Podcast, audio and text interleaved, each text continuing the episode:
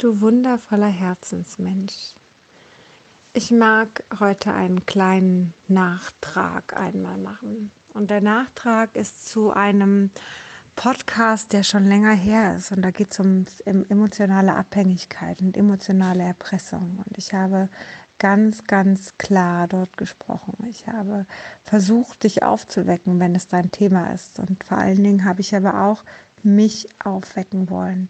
Denn das war ein Zeitpunkt, wo ich mich gefühlt habe, als hätte man mich in Ketten gelegt, als hätte man mich ganz fest gedrückt und ich konnte nicht ausbrechen und ich konnte es gar nicht greifen. Ich wusste nicht, was da ist und ich habe mich irgendwann so erdrückt gefühlt, dass ich schlecht Luft bekommen habe, dass ich also auch körperlich darauf reagiert habe, dass ich keinen mehr um mich herum haben konnte und habe ähm, mich daraus quasi befreit. Und aus dieser Befreiung heraus habe ich diese, ich glaube, drei Podcasts waren aufgenommen.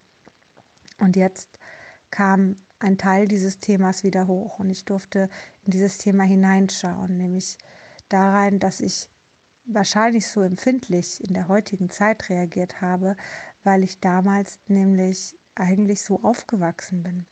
Ich war immer ein Stück weit mit ähm, naja, in den Fesseln meiner Schwester. Meine Schwester war immer diejenige, die mein Vorbild war, die den Weg vorgegangen ist und ich musste so reagieren, wie sie es am Ende des Tages auch wollte. Ja, also ich war, ich war nie, ich konnte nie ich sein. Ich war immer nur die Schwester von.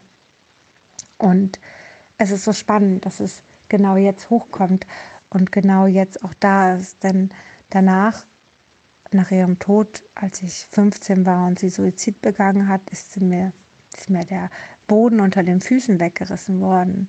Und ich wusste erstmal nicht, wohin mit mir. Und ich bin aber trotzdem, es ist ganz, ganz spannend, auch wenn ich eigentlich frei denn gewesen wäre, ähm, so bin ich trotzdem erstmal in die freiwillige Abhängigkeit gegangen, nämlich in die Trauer. Es war meine Entscheidung, sieben Jahre in der Trauer zu sein und mich dort selber zu fesseln. Und als ich es geschafft habe, aus dieser Trauer heraus und gesagt habe, nein, ich möchte leben, ich möchte glücklich sein, ich möchte frei sein, habe ich mich ähm, ja frei, grenzenlos gefühlt, ja und auch voller Glück. Und ich wollte mich nicht mehr einsperren lassen. So. Ich weiß das aber genau, wie das ist. Und wenn das unter Freundschaften ist, dann ist es zeitweise einfach so, dass man vielleicht eine Freundin ganz, ganz gern hat, weil die ganz toll ist. Und man hat sie so gern, dass man so viel von ihr haben möchte. Ja, das ist halt nur das eigene Problem und nicht das von mir in dem Moment. Ja, wenn man mich so gern hat, kann man mich deswegen trotzdem nicht einsperren wollen und mich trotzdem nicht festhalten. Ich habe damals den Kontakt abgebrochen zu dieser Person, weil ich ähm, einfach gemerkt habe, dass ich ihr nicht helfen kann. Ich habe gemerkt, das ist ein Riesenthema und ich habe gemerkt, dass meine Anwesenheit es immer schlimmer macht. In dem Podcast erzähle ich von einer Heroinabhängigkeit. Du kannst mit Heroin nicht weg von der Sucht kommen. Das geht nicht. Ja, du musst dich von all dem lösen, um dann am Ende des Tages auch frei zu sein. Fakt ist, dass ich deswegen auch gehen musste. Aber glaub mal, ich habe immer ein Gefühl für diese Person. Ich habe immer Gedanken. Ich denke mir immer, oh, ich hoffe, es geht dir gut. Ich habe immer wieder mal, ähm, dass ich vielleicht auch äh, zusammenliegende Freunde, Bekannte, wie auch immer, äh, frage, hey, äh, wie geht's dir denn? Geht's dir gut? Weil ich immer vom Gefühl her mich ja nie abwenden wollte, mich ja nie trennen wollte. Ich es einfach nur gemacht habe, weil es das Richtige in dem Moment war. Und ich glaube, es ist immer noch das Richtige tatsächlich, sich davon komplett zu lösen. Und der, der stärker ist, der muss sich einfach lösen. Der muss einfach so stark und konsequent sein, egal wie schwer das ist.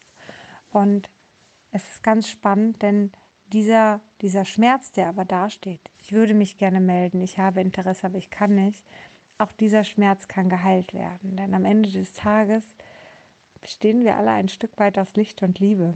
Hm, das ist jetzt vielleicht ein bisschen weit weg, aber am Ende des Tages ist es ja so. Und ich durfte für mich ganz, ganz spannende Erkenntnisse machen, die nämlich genau das geheilt haben, die genau diesen Schmerz einmal heilen durften, auch in mir, denn auch da ist ein Schmerz. Die Rücksicht stellt sich ab und zu so hoch, dass der Schmerz darunter gar nicht zu sehen ist. Und das ist es eigentlich bei jedem Thema, egal was für ein Thema du hast. Du hast verschiedene Punkte, fällt mir jetzt spontan ein bei dem Suizid meiner Schwester. Ja, ich habe lange getrauert. Was ich aber jahrelang nicht gesehen habe, ist die Schuld, die ich mir selber gegeben habe, die ich dann auch noch mal sehen durfte und dahinschauen durfte, die ich vielleicht ohne die Journey gar nicht so bewusst gesehen hätte, denn dort ist sie ein bisschen provoziert worden. Guck mal hier, da ist die Schuld.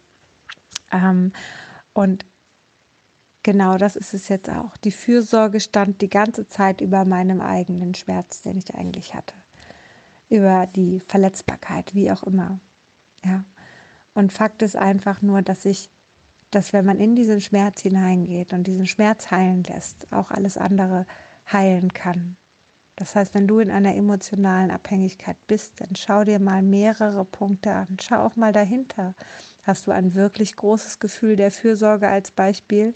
Ja, dann schau doch auch mal, was da drunter liegt. Schau mal, was dahinter sich verbirgt. Schau doch auch mal in deinen Körper hinein. Okay? Fühle dich in deinen Körper und schau genau da hinein, was du da noch heilen darfst. Und dann kann es weitergehen und dann kannst du vielleicht nach und nach davon loslassen wenn du nicht nur die andere Person siehst, sondern auch mal deinen, deinen Körper, dich selber. Nimm dich selber wahr, nimm dich selber mit deinem Körper wahr und dann siehst du dein Selbstbild. Nicht immer nur mit den Augen, nicht immer das, was du da draußen siehst, sondern vielleicht auch gerne mal das, was du in dir siehst. In diesem Sinne wünsche ich dir einen zauberhaften Tag. Ich hoffe, ich konnte dir einen kleinen Impuls mitgeben.